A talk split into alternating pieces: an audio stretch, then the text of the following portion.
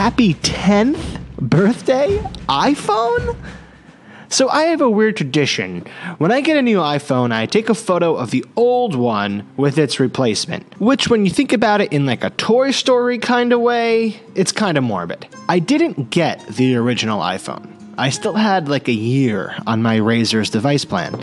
But I stood in line for six hours to keep my brother Nevin company on release day. In assembling my post for the iPhone 10th, which was all of my old iPhones, I had to take a trip back through my Photos app because apparently, for some reason, even though you can now search for hot dogs and cats, you can't search for iPhones in the Photos app. Scrolling back, I was hit with not only how far we've come in image quality and how little I started to use my real and expensive SLR and point and shoot cameras, but how much of my life in the last decade has been chronicled by and shaped by my iPhones.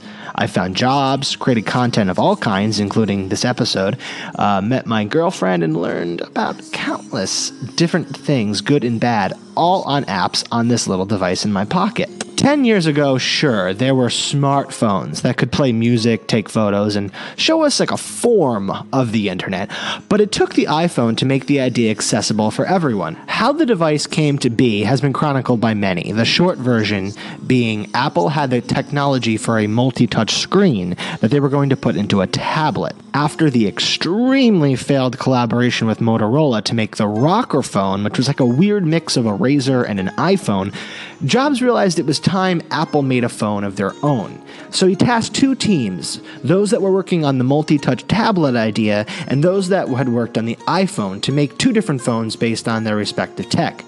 Ultimately, when the multi touch interface was seen next to basically a cell phone with an iPod click wheel, remember those? It was obvious which one was going to win. Now, the internet trolls are going to tell you, and definitely me, that there were smartphones before the iPhone, that there are more installs of Android, uh, that their exploding phone has a headphone jack. But there's no doubt the work Steve Jobs and his team did on the iPhone is what will truly go down in history.